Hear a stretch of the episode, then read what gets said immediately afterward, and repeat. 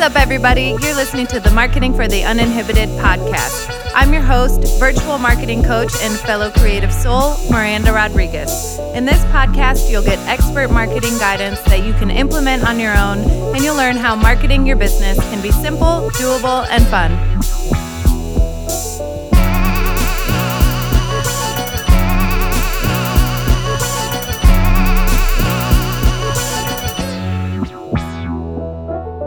What's up, everybody? Welcome back to the Marketing for the Uninhibited podcast.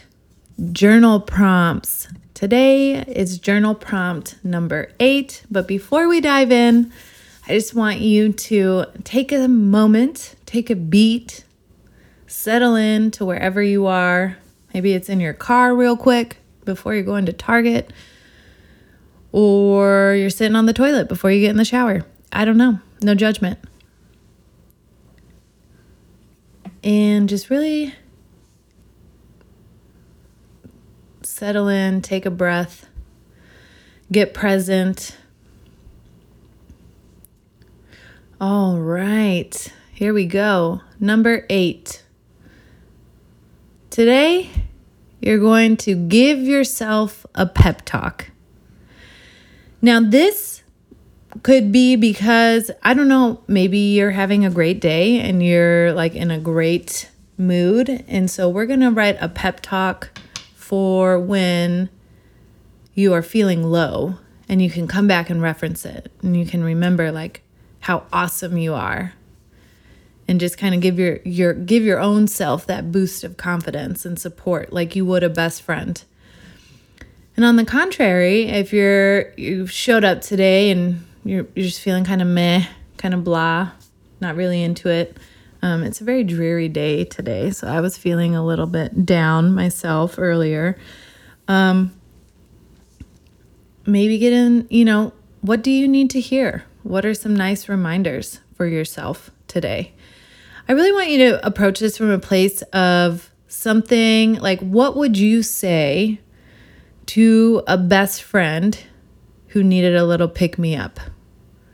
Who's just kind of having a down day. Maybe she was getting down on herself, she or he, them. And they, you know, they turn to you for some support and some love. what would you say? Be mothering, be loving, be kind. Maybe you need some tough love, a reminder that you're committed to this